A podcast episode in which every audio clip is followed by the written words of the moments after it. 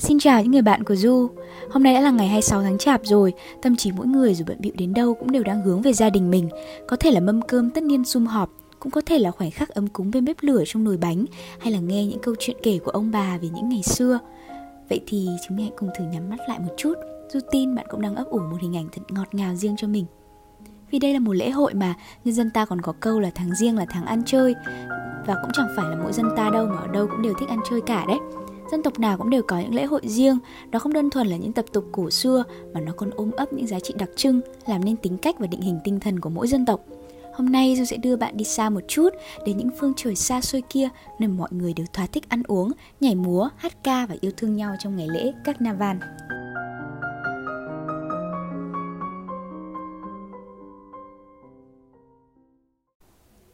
Carnival gắn liền với tín ngưỡng công giáo phương Tây diễn ra vào trước mùa chay 6 tuần trước lễ phục sinh. Tuy vậy, theo bước chân của Chúa, công giáo đã có mặt khắp trên thế giới và mỗi nơi đều có những truyền thống ăn mừng Carnival khác nhau. Có những nơi bắt đầu lễ hội rất sớm, từ khoảng tháng 12 dương lịch như là ở Mỹ, hay vào đúng hôm nay đây, theo thông lệ sẽ có một cuộc diễu hành rực rỡ tại thủ đô Rio de Janeiro của Brazil, nơi mà bạn yêu thích những chú vẹt Rio. Carnival như là một nghi thức đánh dấu bước chuyển giao giữa mùa đông và mùa xuân, giữa bóng tối và ánh sáng.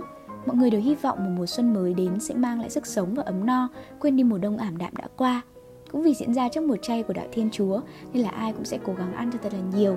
Do đó mà vào dịp này, những bữa tiệc lớn được tổ chức liên miên, con người được thỏa thức no say và quên đi gánh nặng đời thường.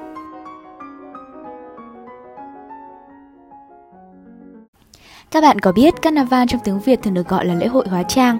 Có lẽ chắc vì đây là nghi thức nổi tiếng nhất của Carnival.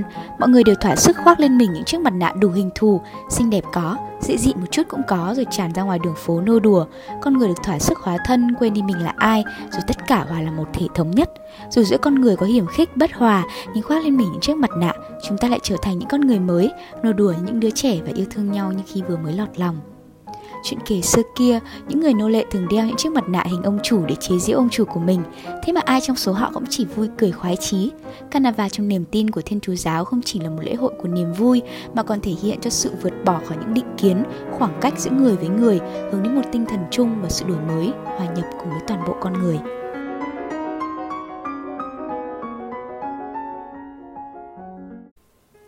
Và trong cuộc sống của mình, có thể có những lúc chúng mình phải mang lên những chiếc mặt nạ của chính mình. Hội Carnival đã chỉ bạn hãy một lần thử gỡ bỏ những chiếc mặt nạ thường ngày, không cần là một ai khác mà trở thành chính bản thân mình. Hãy để cho con người đích thực của chúng ta được lên tiếng. Câu chuyện của Du ngày hôm nay đã hết rồi, còn bây giờ chúng mình hãy cùng nhau nghe một chút nhạc và ngủ thật ngon nhé.